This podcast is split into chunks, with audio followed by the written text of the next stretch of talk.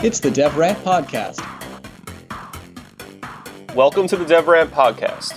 I'm David Fox, or as you might know me on DevRant, D Fox. And I'm Tim Rogus, aka T Rogus. We've got a great show in store for you. To start things off, we're excited to share our chat with the one and only Andy Hunt, author of The Pragmatic Programmer. Then we're bringing in a couple of DevRant community members to talk about their popular rants, then wrapping up with some DevRant news and updates. I think you guys are really going to enjoy Andy's talk. We're digging into rubber duck debugging, flaccid agile, Halloween tech adventures, and some thrills with Andy's run in with the porn industry. This is going to be a good one, David. Let's get to it. We're fortunate enough to now welcome Andy Hunt as our first featured guest on the DevRant podcast. For those who might not be familiar, Andy co authored what might be the most famous software development book ever, The Pragmatic Programmer, in which he introduced countless software development concepts that are still widely applicable, including the DRY principle and a DevRant community favorite, rubber duck debugging. He also is a founder of the Agile movement, has written numerous other software development books, and continues to influence and innovate software development methodology in his current work. Andy, welcome to the show, and thanks for being with us. Oh, thanks for having me. Delighted to be here. Hey, Andy. So uh, we first wanted to kick things off by asking how you first got introduced to programming, and specifically, what was that moment, like that one moment when you really knew you wanted to be a developer? You know funny enough i that is one of those crystal clear moments that i actually remember. Um, i remember it really well. So this would have been mid to late 70s or so uh, and i got a book i forget the title but it was it was a green book uh, that radio shack put out on you know basically like the, the upcoming uh, microprocessor revolution. So it was this book on you know talking about uh, the, the new advances in, I guess it would have been uh, large, scale, large scale integration at the time, LSI chips, and how that was changing everything. Uh, the Altair was out. They were about maybe a year or two away from putting out their own um, TRS-80 uh, computer. Uh, so this was long before you know the PC or anything. and I remember I remember reading through this book, and and somewhere in there they described the, you know the sort of the early curve of what we we would now know as Moore's law, saying how they were going from vacuum tubes to transistors and now to LSI chips, and how that was going to be a game changer in, in the future tense, right? And you know, I I mean, I was I was just a uh, you know kid in high school at the time, but I'm look I'm reading this and it, it made enough of an impression on me that that that was the moment where I was like hell yes this is you know clearly this is this is the way it's going to go and this is going to be very cool and you know the tech that we had at the time was uh, was pretty laughable um, at, at my high school we had a teletypewriter you know with the big wide green bar paper and the little print head that would go by uh, on a dial-up you know, you would dial to the to the mainframe and put the the, the phone uh, handset into the cradle, just like in WarGames. Um, which I had to explain to my kids. We we watched that a couple years ago, and they're like, "What the hell are they doing with the phone?" What? Is, you know, it's like, oh, you know, yeah, we had, we had to trudge up the hill both ways in the snow. You know. that kind of thing, but that that was that was that was the moment right there. Um, I realized that that you know that was a plausible description of the future, and that was something I wanted to get in into, um, which was interesting because that was ostensibly a hardware book. You know, it was talking yeah. all about transistors and circuits, um, and I toyed for a while. I've always had an interest in, in sort of double E and electronics and, and that sort of thing, and I've I've played with um, you know little uh, programmable microcontrollers but I never did a lot of that. I mean, back in the day, it was like the, the 68 HC11, that kind of thing, uh, kind of Motorola chips, but never did much with it until more recently when you had the explosion of Arduinos and Raspberry Pis and, and, you know, where it really made it easy and you could actually concentrate more on the software aspect uh, and not have to get quite so bogged down in you know, making sure that your logic states were properly buffered and you didn't have any underrun sags on your yeah. voltage line or God help us, whatever, whatever other kind of nonsense.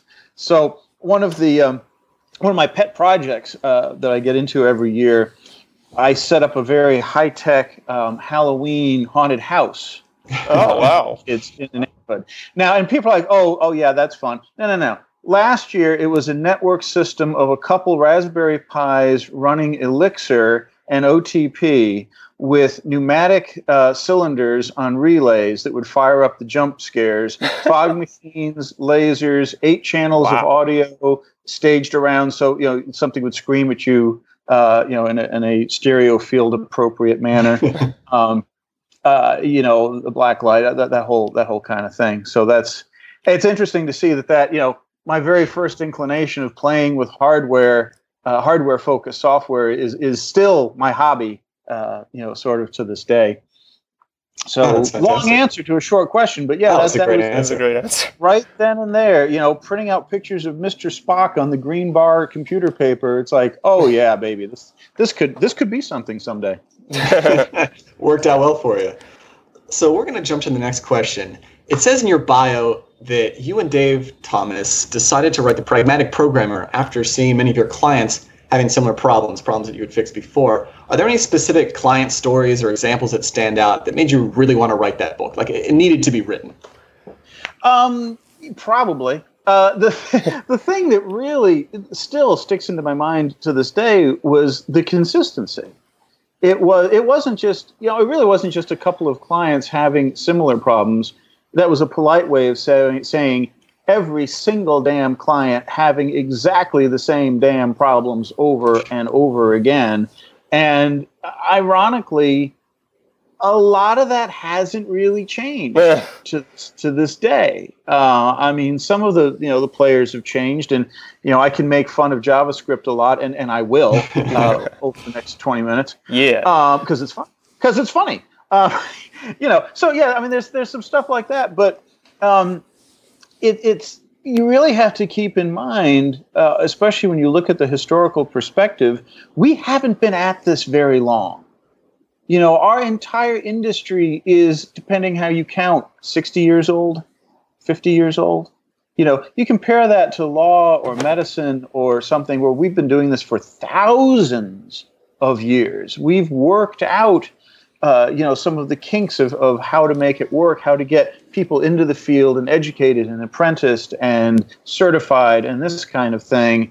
And we don't have a whole lot of experience with that. Um, we still don't know how to really evaluate a great programmer from a mediocre programmer other sure. than letting them do it for a while and, and sort of watching. You know, you've got these these certification efforts out there that are, are ludicrously yeah. stupid. Yeah. I, mean, they're pathetic. Pathetic. This is this they're is why aliens don't come to visit us anymore, right? it's, embarrassing. It's just embarrassing. Um, so, but one one story that that uh, sticks out, and we might even have told this in the in the pragmatic programmer book, but uh, if if not, I'll, I'll regale it with you now. We were at this um, client. This was our consulting days. We are out, you know, visiting clients, gathering up this info, and um, it was a beautiful, beautiful office building, downtown Denver. Uh, everybody had a, a window office going around the outside of the semicircular building, right? I mean, just just gorgeous. These are the kind of digs you want, uh, you know, for your for your startup. So we go in, and I'll probably get this the wrong wrong way around, but the, the idea was the same. We talked to the to the first person at the end of the line, and they're talking about how They've got a totally fat client. Everything's being done on the client. It's a razor thin database. They're just using it for data storage. All the action, the business logic, the UI, everything's on the client, yada, yada, yada. Fine. So we go down the line and we're talking to developer after developer, and there was maybe 15 of them ish, plus or minus five. And the story starts changing.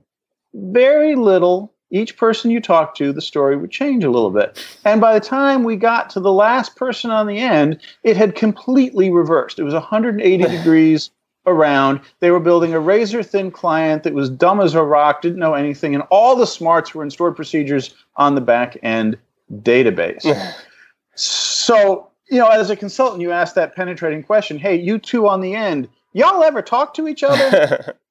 you know, and they didn't because. Yeah as you might expect, everyone kind of talked to their immediate neighbor and didn't ever really, you know, make the rounds all the way through. And so you had that kind of uh, semantic drift through the mm-hmm. organization. Mm-hmm. Yep. Um, and the thing that, and, and the reason I mentioned this, that that was one of those pivotal, oh my god you know he, here's where something simple like like the, the scrum uh, daily stand up would solve that problem in a heartbeat bang done solved Yep. right not a problem um, and yet that's still an issue to this very day Yeah.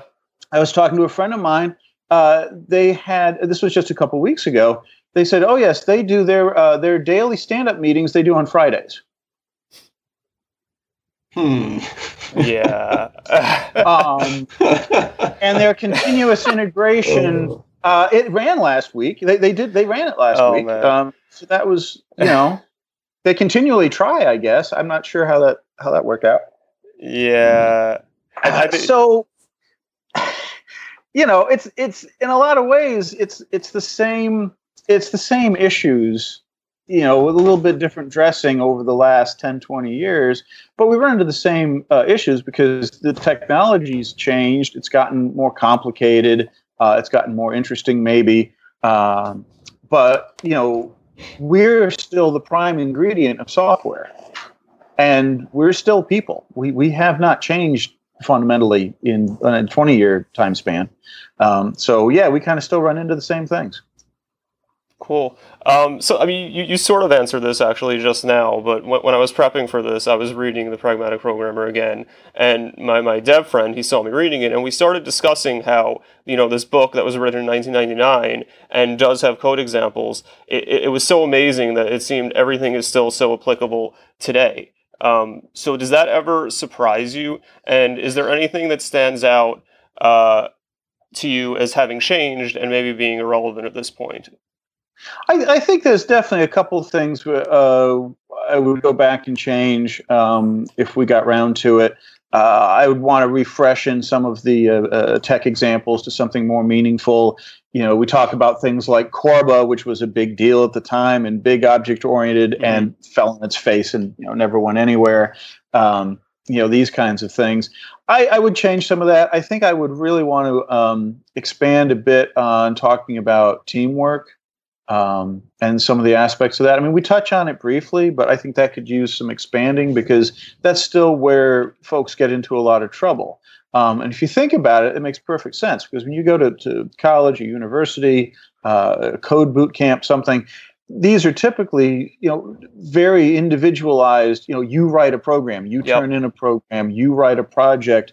Um, it's rare to find uh, a curriculum that that actually focuses on how to develop software in a team Yeah, and that takes different skills and we typically we don't have them and we're not really training uh, you know new folks to the field all that well at that sort of thing um, so that's definitely something i think could be uh, could be beefed up um, for it uh, i think things have gotten a lot more complicated um, than in those days i mean I, when i was when i was first when i first started programming you know it was basic it was assembly language you know, GoTo was a perfectly viable uh, control structure, and you know, often the only control structure, you know, you had, and that was fine. Um, and then we got to the, you Yeah. know, ooh, vi main dot c. That was awesome. That that's that still to me is like the, the pinnacle of human achievement because you could write a program, and it was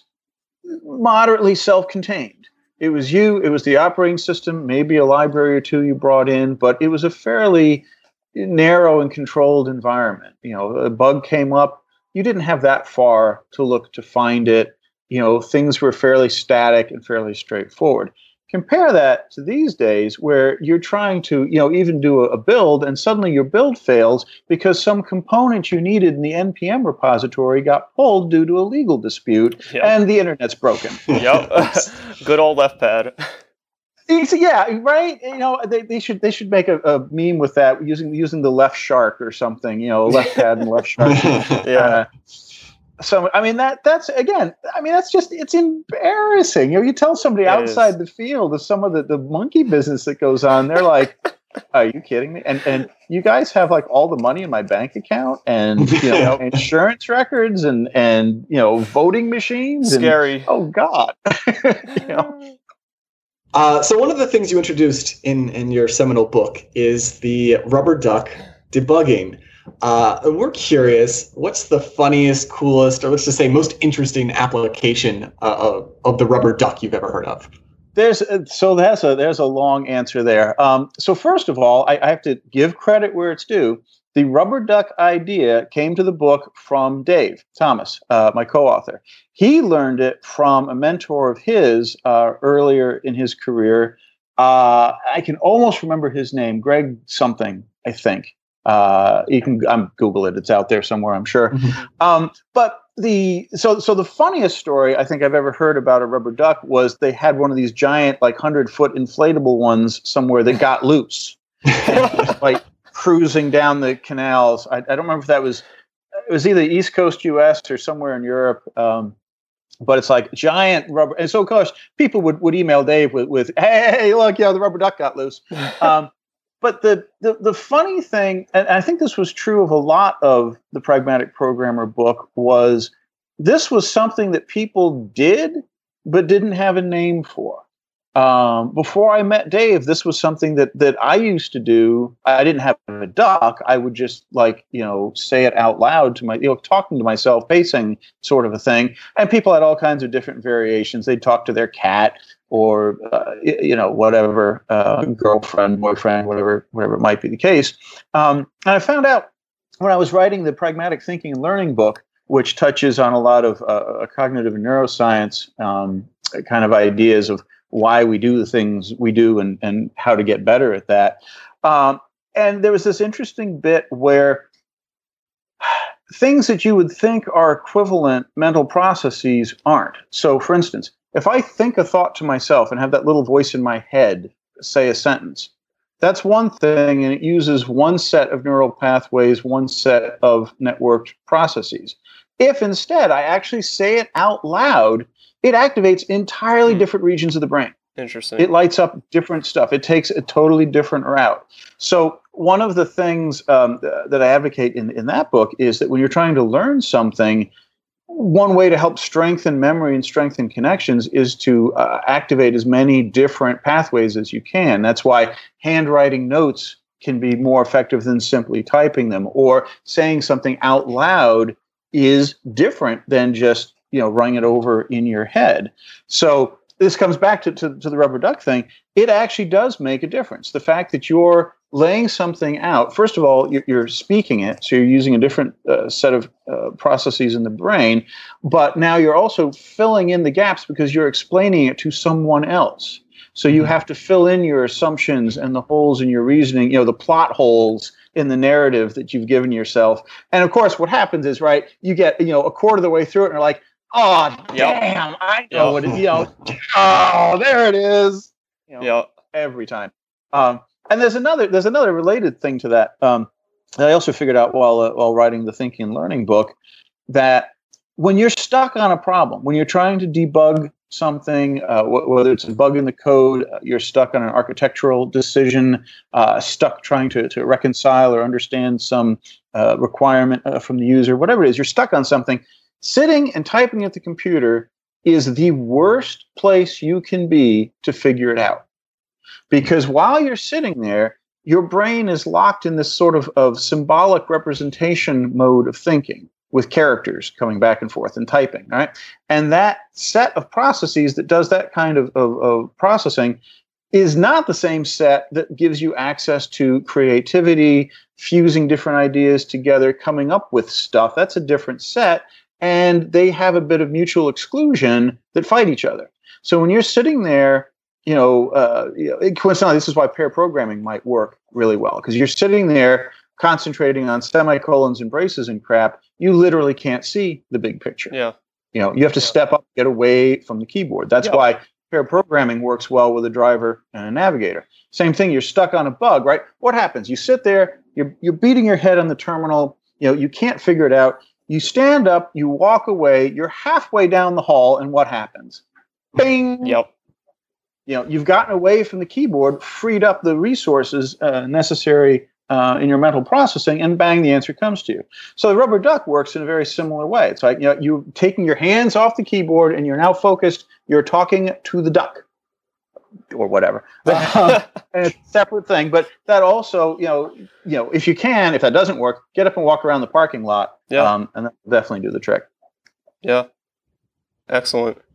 This question is more about practices of an agile developer and agile in in general. So you, you say in one section that clients need to be uh, presented with all their options in early stages of software development process, and that basically there needs to be transparency and communication between the dev and the client. Uh, and you give the great tip: every complaint holds a truth. Find the truth and fix the real problem. Uh, but how do we negotiate uh, that with what seems to be a common theme amongst DevRant users, which is that the clients are fickle, they don't know what they want, and they change their minds at the last minute? That is all true.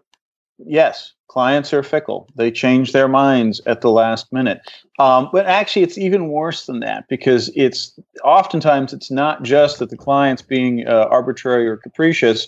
They've suddenly had a realization. They've learned something. They are in possession of new information that you didn't have before. Their competitor just did something. A new ruling just came down from some upper circuit panel. Some, you know, DoD just mandated something else. Um, the fact that clients are a pain in the rump because they change their minds a lot is really just a proxy for the fact that the real world is a pain in the rump and changes really frequently. So the first thing is when, when the client says, whoops, nope, we got to do it this way instead, the first thing you should think is, wow, good job they caught that. And now we can change it.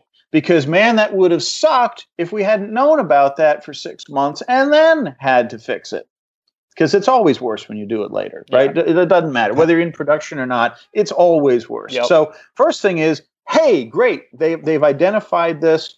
You know, they have gotten in touch with their inner child and realized that they really want pink on the website instead of teal.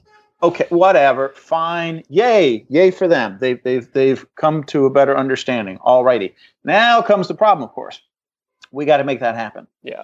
And this is where this is the whole point of agile that folks tend to miss. You know, agile is not Scrum. Agile is not about doing some set of practices. Agile is not getting a certificate by mail or eBay. Agile is about responding to change. Agile is crap, it's the last minute, and we realize this should be a toaster, not a guided missile, and we've got to make that fix. And Agile is being able to do that and saying, okay, boom, and it's done. Oh, this is a this is a great segue into uh, some questions we have from our community. So we have from uh, user Casanova Noir who asks, "Why do you think many tech companies implement the agile process incorrectly?" That is a really good question, and I could probably go on for about six hours on, on my suspicious answers. Mm. Um, there's a there's a there's a couple different things in play, um, and a lot of it is that I think our default settings as humans, if you will, um, lead us to do the wrong thing first.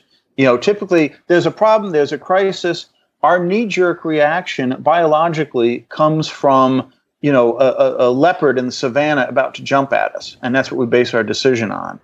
And that's wrong. You know in, in the information age in the internet age you know a lot of our core built-in rules built-in responses are the wrong ones. So we've got that going against us. Um, the second thing is modern business culture and business instruction, you know, when, you go to, to, college and you get a, a degree in, in, you know, an MBA or something, or a business degree or modern uh, practices, I think are still suffering from kind of an industrialization hangover. Um, too much of what we rely on are outdated concepts, like thinking that a finished product really is a thing. Products are never done. Do you have an app on your phone that's done?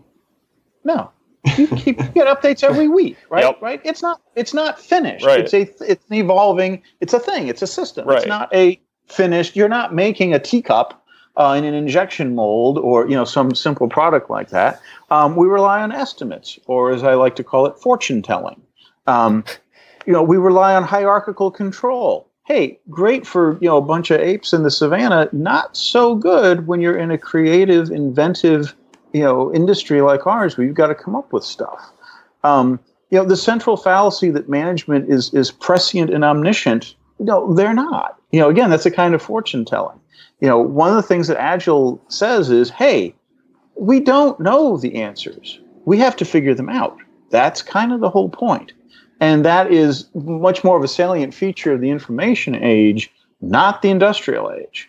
And I think we're just having a hard time coming to grips with that, which also makes perfect sense. I mean, if you look back, if you look at the history in like, you know, early 1900s, say, when the country was moving from an agrarian to uh, industrialized base, right? There are just repelling horror stories of that age of children getting sucked into the machines and crushed and losing limbs. And well we just have a couple more kids because we're going to know the first three are going to lose their limbs in the machine uh, in the big factory.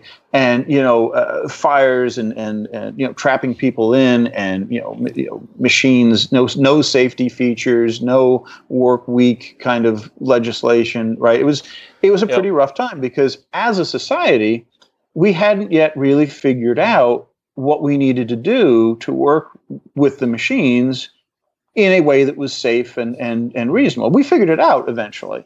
But coming from the farming uh, agrarian background, it's like, oh, we did we didn't know we need these things, right? Kids helped you, you know, family farms, kids helped you on the farm. So it made perfect sense to have kids in the factory. Uh, and then we realized, oh, maybe not such a good idea. you know, oh, yeah. and we, it took a while to kind of kind of work that out. And I think that's where we are now. Um, you know, we're still trying to work out fundamental questions of privacy and security and authentication and anonymity. And how does all that work in the non industrial age? Um, and we don't have great answers for a lot of that yet. Um, we will. I mean, it's just, you know, it takes time. Again, we're, we're new at this, yeah. which is easy to forget. Yeah, those are those are great points. Uh, th- so this one you more or less touched on, uh, but maybe I don't know if you have anything to add uh, from Fat Lard 1993. Love it, username. Oh my god. Um, by comparison, oh my goodness. Uh, so, did the rubber duck idea immediately make sense to other devs, or did people think you were a bit nutty at first? No, they, they loved it. They loved it. Um, uh, and again, you know, a lot of the, the things that we put forth um, in Prag Prog, I think one of the the probably number one response we got to, to any tip in there was, wow, you put a name to it. yep. You know, this was something I'd heard of, something I'd done, something I'd done in secret. I didn't know if it was really right or not. I didn't know if this was an appropriate uh, technique, if this was an appropriate way to think about something. And you know, you guys laid it out like you were standing behind me. that was a, a, very, very common uh, uh, response that we would get. Um, which was wonderful. I mean, as an author, that's that's absolutely what you want to hear. Um, and and we were able to do that because you know we'd been out uh, and and seeing this sort of thing uh, often enough. It's like okay, you know, here's here's the common patterns, and you know, here's what we can distill down, uh, regardless of what language people are using, uh, regardless whether they're uh, ancient graybeard experts or you know young PHP newbies or you know whatever in between. Um, and I think that's that's part of why the pragmatic programmer book ended up being a a really truly timeless classic. Um, that wasn't our intent at all, hmm. right? When when we first started this project, um, Dave and I literally just wanted to write a white paper to send ahead to the clients we'd huh. signed up to give them a head start, so we wouldn't have to spend the first four or five weeks going over the same old okay, you need version control. No, Microsoft Outlook is not version control.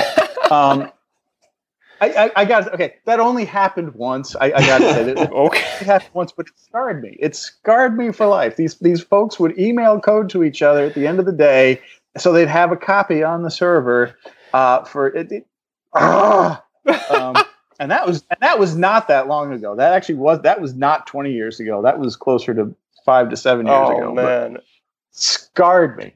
Um, but but yeah, yeah. So, so back yeah. So you know, we distilled the stuff down to what we thought was the kind of essence at the time. It would be general advice, and as it turned out, it it was more general than we thought. Um, to the point where it's still spot on. You know, some some some twenty years later. Um, which is pretty amazing. But you know, the same if you go back and you look at um, Fred Brooks's uh, classic Mythical Man Month, right? He talks about the development of uh, OS 360 on IBM mainframes. If you went in and just replaced the technical terms and used you know some more modern hard- hardware and talked about you know the JavaScript interpreter or something, you know, you know, talked about something modern. Um, and didn't change any of the rest of the book, it would res- it rings still just as true, just as true because it's about people um, and yep. that hasn't changed. Awesome. So we have a final question from the community from 3K Vengeance.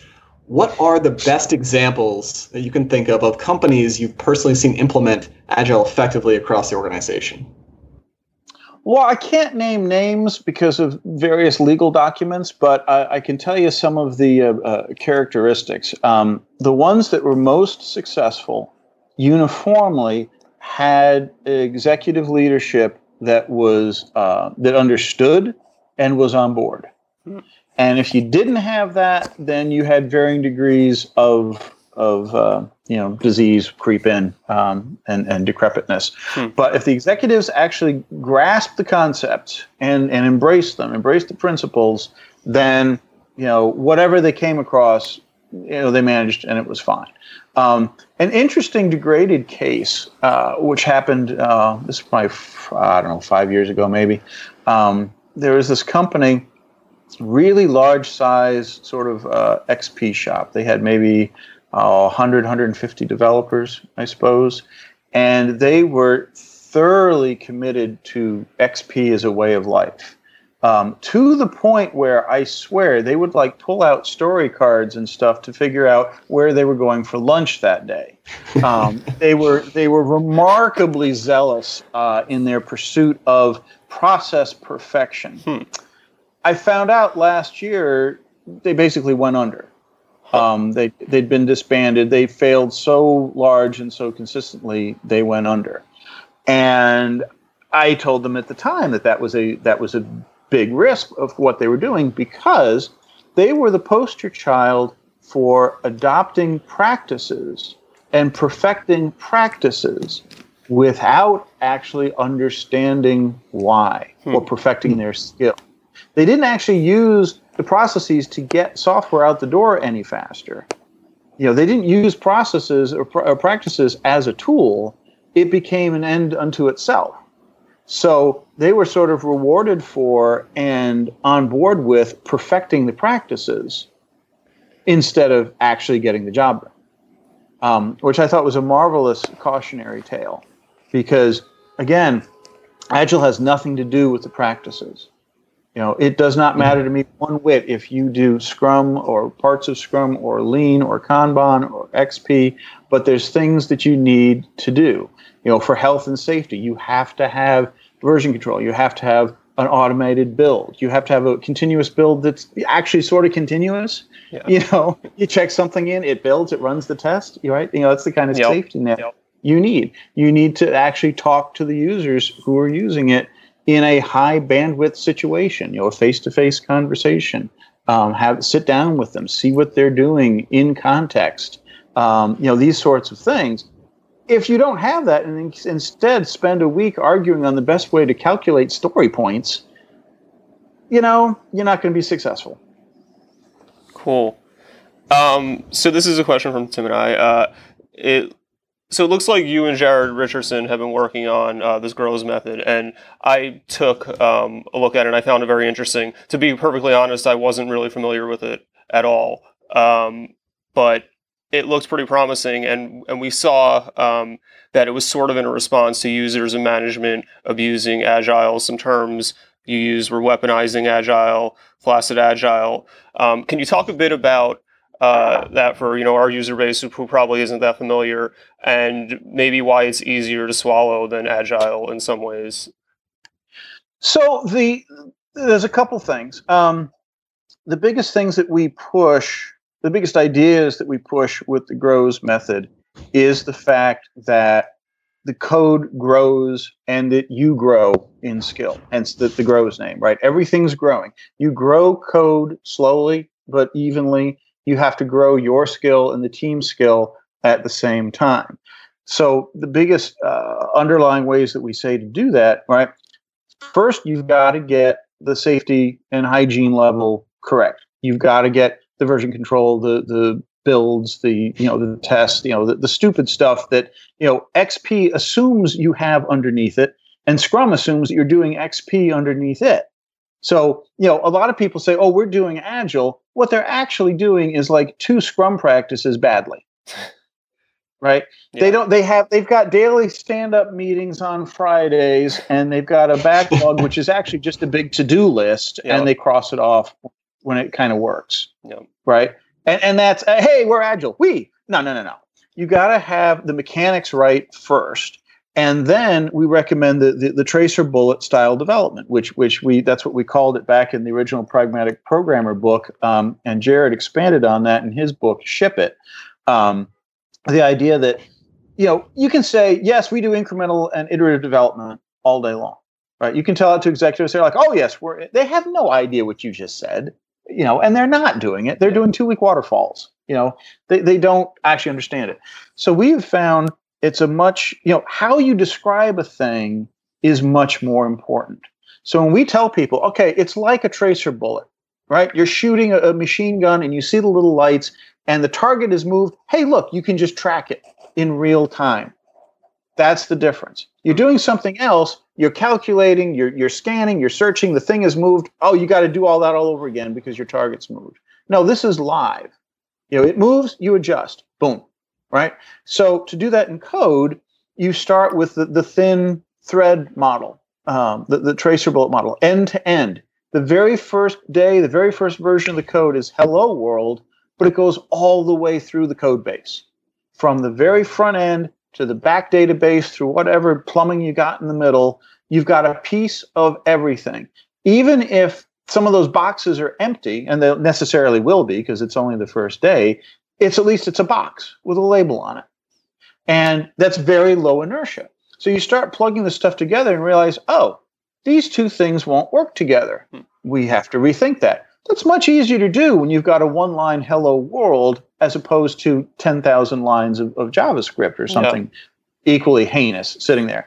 Um, and I mean, I've personally seen projects blow in excess of $10 million because they hooked up technologies that they didn't realize until the very last, last stage of integration fundamentally would not work with each other. Oof.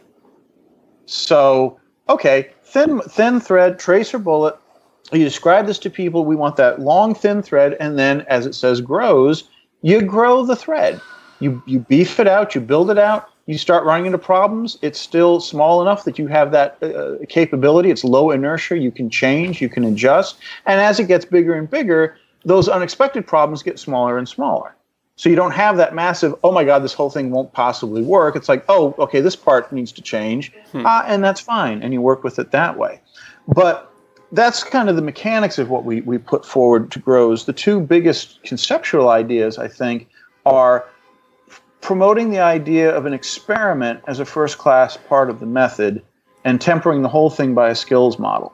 So the idea with the experiment is to get away from the, uh, again, kind of post industrialized notion of an iteration as a production period, which is kind of what people look at it as, and instead saying, no, this is actually an experiment.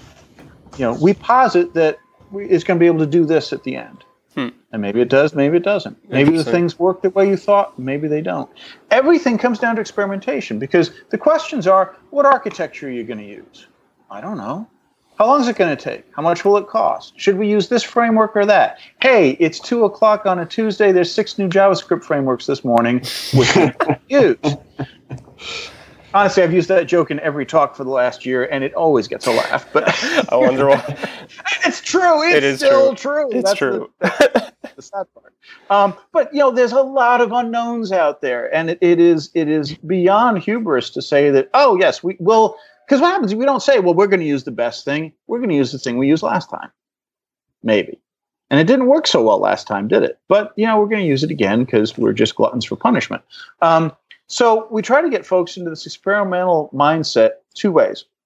First of all, is the simple, uh, you know, kind of technical prototyping idea. It's like, well, we don't know which architecture will work. Let's stub out three different prototypes and try them and see. Okay, that's a reasonable way to go. You know, we don't know if the user really meant this or meant that. It's contradictory. All right.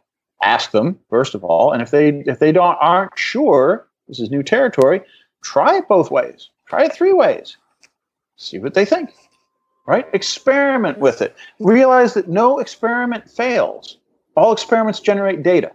It's true. That's very important. You might have mm-hmm. your heart set on this particular technique or this framework, and it might be that it ain't going to work out. Okay, better to find out now, right? Yep. So that's the one end of experimentation. The other end is to use experiments for process adoption.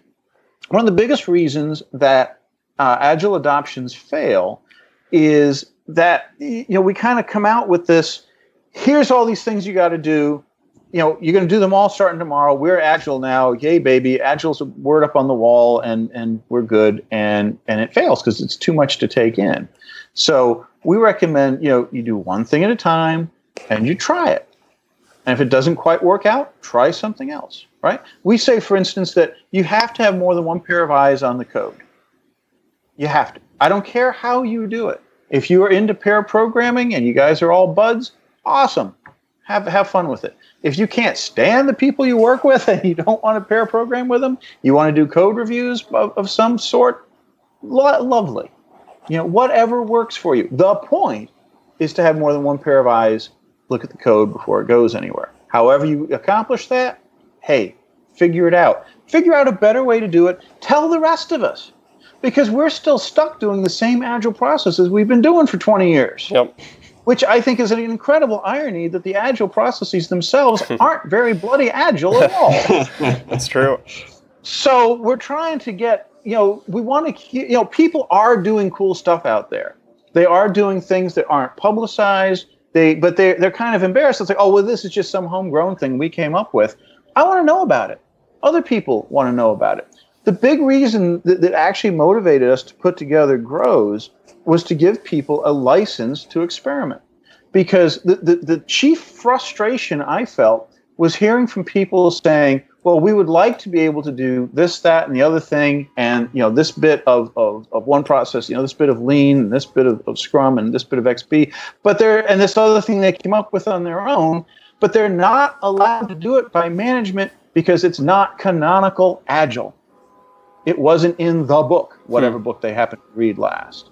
So, and that that just frosted my my biscuit completely because there's no such thing as agile canon, right? Yeah. You know, you, you're supposed to adapt to the situation as it un, as it unfolds. How can continuous adaptation have a fixed canon of practices?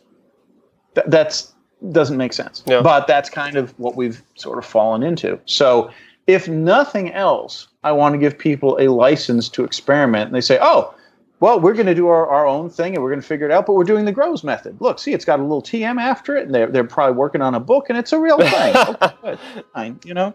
So there you have it. Awesome. Uh, it sounds very interesting. I'm definitely going to try to uh, adopt it more.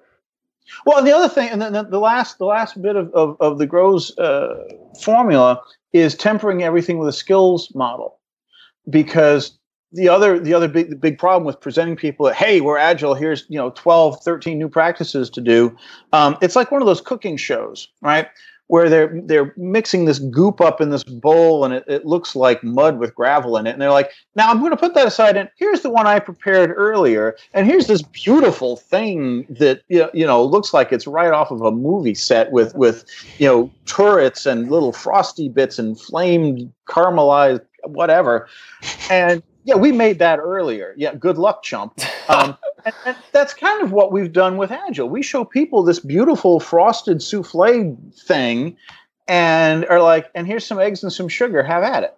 Yeah you know but the, there's techniques. You need to know how to use the, the burner to caramelize it. You need to know how to whisk it how to let it set how to i'm not a cook. I don't you know all this there are these techniques that you need to know and you need to be able to do them well before you get that beautiful looking cake. So one of the things that we put forth with grows is this skill model that okay as a novice you're a novice per skill. So you're a novice at grows it's not that you're a novice programmer or a novice manager or whatever but as a novice, it grows. Start with this. get this right first. Once you've got that right, now add these things. As experiments, a little bit at a time, make sure they work, get the feedback, work on the feedback, adopt the next thing, and up the ladder you go. Um, I mean, agility comes down to experimenting to get feedback and then acting on it. That's that's really the whole engine that drives the whole thing. And we've just seen too many folks where they ignore that and just slavishly, you know, f- you know, spend time arguing on the, the, the proper length of the stand-up meeting, or is it really okay to sit, or did they really meet daily? Been been, been there. yeah, yeah, right. And then see, you know, again, this this is what I, I find both uh, comforting and frustrating. It's like it's it's great to see people nod in appreciation when I'm giving a talk or something because they've been there, they've seen that. It's also frustrating as hell that this is still a problem in this day and age. You know, somebody asked me in an interview the other day, "Oh, you must really love talking about this agile stuff." God, oh, uh, that's boring as dirt. This was a solved problem 15 years ago, 20 years ago. You know, this is not fun anymore at all. But it's apparently still necessary. So there you have it. Very cool. Growsmethod.com. Awesome. So now just onto like uh, we want to do like a lightning round. We do this thing on DevRant where we give weekly prompts uh, to the community of like a, a topic uh, about you know in, in, a developer's life a certain topic. So here's the first one: craziest deadline you've ever had. All of them. Coolest favorite project you've ever worked on. My Halloween haunts with the the jumping things that scare the pee out of it. The, two years ago when I did it, one little kid went and told all of his friends, "They've got a dead guy in there. They're going to call the cops and everything." He was probably seven or eight. It was awesome. Coolest bug you ever solved? Okay, so this is a, a slightly longer story. Um, back in the late '90s, I suppose it was, I was building an internet uh, kiosk. So this was supposed to be a public uh, utility thing. You'd set it off in a doctor's office, and it was a kiosk that would let you browse portions of the internet safely. So part of that uh, was it obviously had to filter out naughty URLs and and and blacklist them. Uh, and it was all it was all built in, and there was like no way you could crack in and stuff. We used a custom X server, X Windows server. It, it was really cool. Um, but I was working on on the testing for the the naughty part, and um, I forget the details, but somehow it was set up such that for the test to work, I had to have fictitious domain names. They, they couldn't really exist or, or it would throw the test off. And so I made up these, you know, kind of fake porn sounding names. Uh, and my, my test kept blowing up. And it's like, oh, that's because that name actually did exist. it's like, oh, oops, okay, well, okay, fine. I, I just wasn't being creative enough. So I started getting creative and making up these really, really just unfortunate and foul. And damned if every single one of them existed. You've got to be kidding me. Uh, I ended up using random numbers, I think, at the end because I, I, you know, I was trying to come up with a realistic test, you know, yeah. something that looked like a, uh, you know, a, a, porn site name, and I could not come up, you know, with my inventive mind, I could not come up with anything somebody else hadn't already thought. it, And let me tell you, there are some sick people out there. Amen. That's that's awesome. Okay, last question: best coworker you've ever had? Judy. Back in the day, Judy was the customer she was the domain expert. She knew all the answers. We could go to her when we had some intricate problem with, with some transaction and didn't know how to handle it. And she was like, okay, the old system did it this way. This is what people are used to seeing, but that's that's cocked up. You need to fix it. You need to do it this way instead, or we need to do it this way for six months and then transition to that.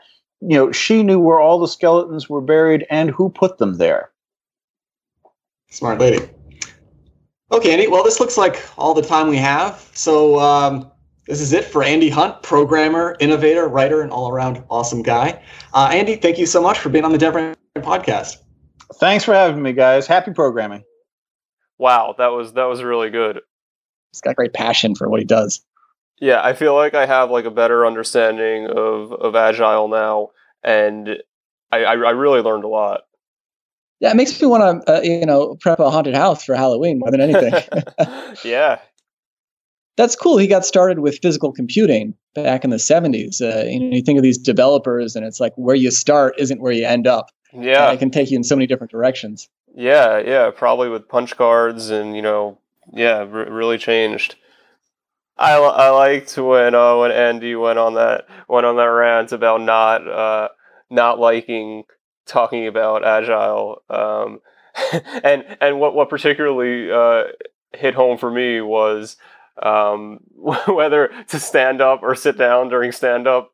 that he was tired of hearing that uh, that that debate. I thought that was funny. Yeah, I think we've all we've all uh, been a part of that debate before. yeah, ridiculous. Uh, I, I, thought I thought Grows was pretty uh, interesting, and I, I kind of want to try to uh, try to learn more about it and, and look at the possibility of, of adopting it. Yeah, that'd be cool.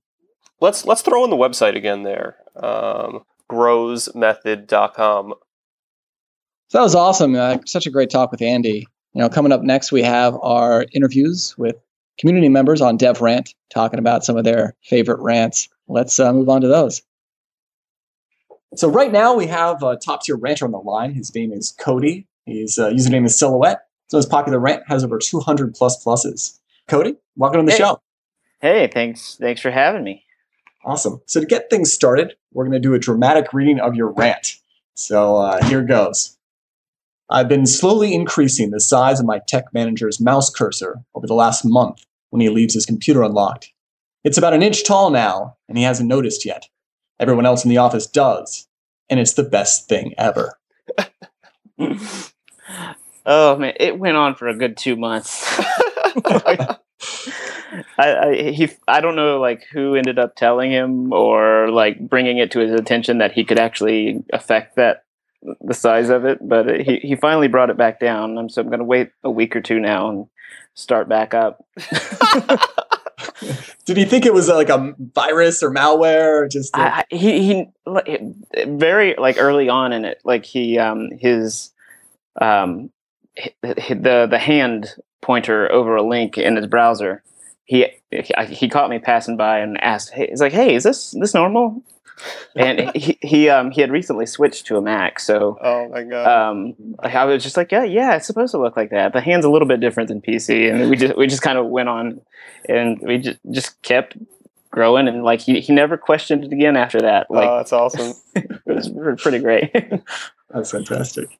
How did you hold a straight face the whole time? I mean, I feel like that's the tough thing with pranks. You stretch it over months. It's it's hard to to have that follow through and not want to just like crack at some point and be able to laugh it out.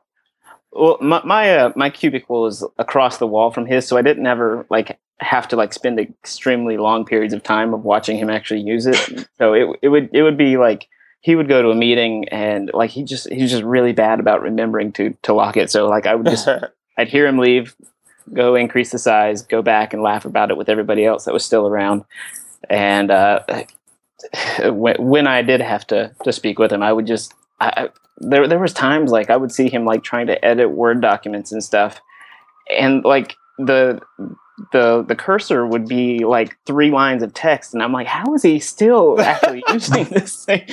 So the, those were the hardest moments of, of keeping straight faces, yeah. but um, spectacular. Yeah, yeah. I think I think I'm gonna try that one, but uh, yeah. Well, my my my big uh, what where I, I hoped to go with it was to get it to the to the maximum size and him not notice.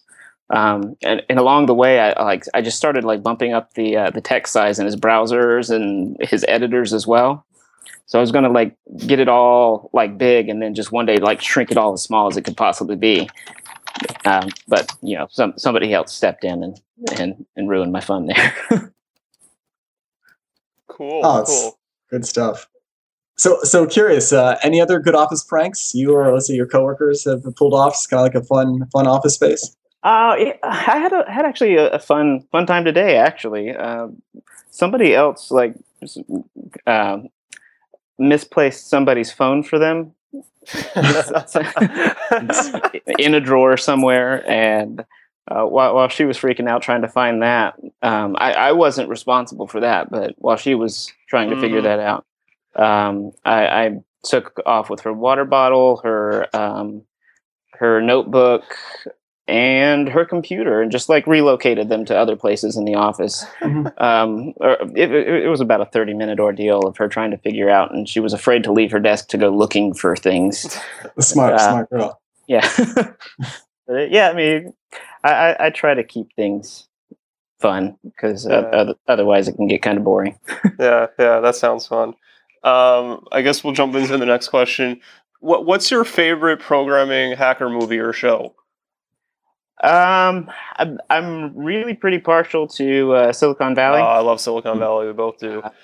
I, I, um, uh, uh, but at the same time, the the it or IT crowd. I don't I don't know if I've ever heard somebody say it out loud. Um, uh, uh, that it it touches on a, a lot of good good things too. Yeah. So here we have a we have a kooky question for you. This is uh, hypothetical. We got a bare knuckle brawl between Bill Gates, Linus Torvalds, and undead Steve Jobs. How do you see that fight going down? well, uh, I mean, just man, they're all. I, I I would say Linux wins. I mean, just just from the the fact that you know, Steve Jobs and Bill Gates are tiny individuals. Mhm. Uh, And I feel like Linus is also a little crazy. yeah, I, I, I'm a I'm a small frame person, and like I've never been in a fight, but uh, the people said that they. But I've had multiple people say that they'd be afraid to fight me. That's kind of how I feel about Linux. It's like Exactly. it's like careful, you might go crazy and You claw don't, your you don't eyes know. You don't know what he could do. You don't know what he'll do. Love it. Um, okay, so now we're, we're gonna do a lightning round. Um, we're just gonna do some quick questions, and you could just give you know one word answer is is fine. Uh, favorite programming language? Man, I'm, eh, people are gonna hate me, but as far as languages that I know, let's go with PHP. I love PHP. Favorite IDE? Uh, Sublime Text is is where I pretty much live most of the time. okay. Mac, Windows, or Linux? I'm a Mac user. Spaces or tabs? Ooh, depends on if you're talking about where I keep my um, my my browser windows, or if you're talking about the way that I code. Um, both, uh, mo- mostly tabs though. Emacs or Vim or fuck them both? Um, Nano. okay, that's a good. That's a good answer. okay, so one final question: If you could be doing anything in the future, your dream job, what would it be? Uh, I, I don't know if it's if, if it's an, an actual job that, that people have in, in weird or outside of weird places like you know Google and stuff, but you know th- th- that kind of Imagineer role that like that that person that you know chooses to think for all the people that don't think. That that one sounds fun. Hmm, yeah. Nice. I, I, I work with with a, a lot of people in a lot of departments. Ask things of our you know uh, it, it's a, a web shop basically, and they, they want things that don't really exist or makes any sense. Mhm. So it's it's like it's our job to kind of package things for them in, into a way that makes sense. But um, to do that full time would probably either be fun or the Yeah. worst thing in the world. cool. That's that's all. Thank, Awesome. Thanks again. This was this was a lot of fun. nice talking to you guys both. And now we have another quality ranter who goes by the screen name Sway. Hey, Sway, uh, good to have you on the show. Thanks a lot. Thank you for having me. Awesome. So to start off, we're going to do a dramatic reading of one of your top rants. Uh, Sway, let's hear it from you. All right, sure. So there was an inspection from government for our bank's IT security. I gave it two to our servers and security systems. I threw all possible acronyms as much as I could remember. The inspector nodded and noted down, never uttered a single word. Finally, he breaks his silence. Looking at the device, he points out and says, What's that? I look at the device, then stare at his face, back again at the device, and to his face, I reply, That's an AC, air conditioner. Awesome. So what happened was a few years back, I used to work for a bank, and then um, the senior guy he called in sick, so I had to fill in for him. And then uh, all of a sudden, my, my manager comes in and he says, uh, "There's an inspection going on. I got to take over." And like Mhm. I was, I was scared. I mean, you know, a surprise inspection. Yeah. Yeah. Exactly, and and it's from the government. I couldn't say anything or I couldn't do anything. I was scared. I I never had this experience before. and then you know uh, I threw in all all the stuff that I could that I could remember from my Yeah. high school. and uh, and and how did he respond when when you told him that that's the air conditioner? I mean, you should you should have seen the look in his face. I was gonna say like uh, maybe he watches Mr. Robot, you know, worries about you know AC Yeah. controllers getting hacked. yeah, maybe. Yeah. I mean, that we use AC for cooling, right? Cooling the servers. I mean, that's how we do it. That's like the cheap tricks. you said you were doing that uh, to fill in for someone, but what, what's your normal role? so um, it- it's a crazy thing. I mean, I was hired as a QA engineer. Uh, at the same time, you know, I used to work with the admin a lot. Um, I, I I used to look after the servers. I had to look after the connections and you know everything like um, like the internet, ERP. Yeah, That, but that's my secondary job at my work. I Yeah. see. Well, that may have been a secondary job for the inspector as well. uh, may, yeah, maybe, Oh. maybe. Okay, great. Well, we got uh, time for the lightning round. So you ready? Got some quick questions going for you. Uh-huh, all right, sure. What's your favorite programming language? Java, Cool. What's your favorite? IDE? Eclipse, Good choice. Mac, Windows, or Linux? um, li- Windows, Spaces or tabs? uh, tabs. Emacs or Vim or fuck them both? Uh, fucking both. Good man. Good man. Yeah, you you like your Eclipse. If you could be doing anything in the future as your dream job, what would that be? um, nothing. In fact, Nothing. I just lie. I I, I want to just lie around doing nothing, man. When the robots take over, uh, we'll see. uh-huh. Uh, you never know. that's a good one. Fantastic. Well, that's actually uh, what we have for you. Like I said, it's a quick segment. All right. So thanks again, Sway, for being on here. Yeah, Yeah, sure. Thank you for having me, man. Yeah, thanks. So we have some exciting updates for DevRant we put out recently. Uh, maybe you noticed the Android push notifs. We've recently uh, revamped those. So if you're on Android and you're getting push notifs, uh, they'll now take you directly to the relevant rant or comment, uh, which before just kind of opened in the app willy nilly like. So this is a this is a pretty big deal. If you turned off notifications, they're annoying. Turn them back on because they're pretty awesome now. Um, and on, on that same note, we've also been doing a lot of Android bug fixing uh, and and optimizations in general. I'm trying to go through and, and clean up all the crashes. Um, there's not that many, but but there there's a few. So we're going to continue working hard on uh, on those crashes. Um, and we also just introduced uh, badge counts on, on both iOS and Android, which is pretty cool. So now you can see how many um, notifications you have without even opening the app. And the cartoon, maybe you guys have seen the latest cartoons out. Uh, it's pretty fun looking at pair programming and the perils, trials, and tribulations that can come out of that. So uh, it's at youtube.com slash devrant app is our channel. Uh, definitely check that out. It's pretty fun.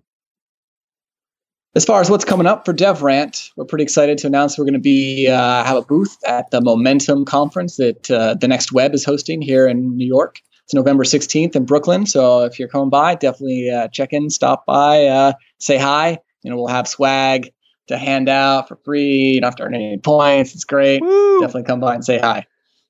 Cool. Uh, so a lot of people have asked for a website field or other social media fields uh, on their profile. So we're going to start by adding a web a website field or sort of like a variable field where you could add any uh, a link to any of your uh, could be social media platform or or your website. Um, so that should be cool. And we're also going to start overhauling the web version uh, pretty soon. You know, when we put it together, it was put together pretty quickly because we, we were trying to get it out there, uh, but we want to make a lot of improvements. We know it's missing a lot of functionality. Yeah, so so that should be that should get a lot better in the, in the coming months.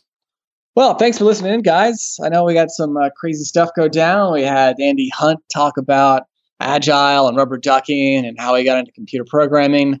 Just a lot of fun stuff there, and of course, you know, a couple of our uh, DevRant member users talking about their their rants and of course the updates.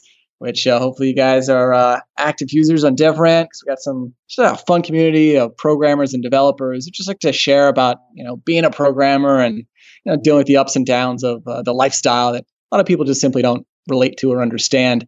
Uh, so be surrounded by like-minded people. It's just a really fun place. You know, or iOS, Android. We got a web product as well, uh, devrant.io. Don't want to kind of give away too much right now. Very exciting guest lined up for the next episode. Let's just say he's uh, the creator of one of the major number one, number two web frameworks in the world.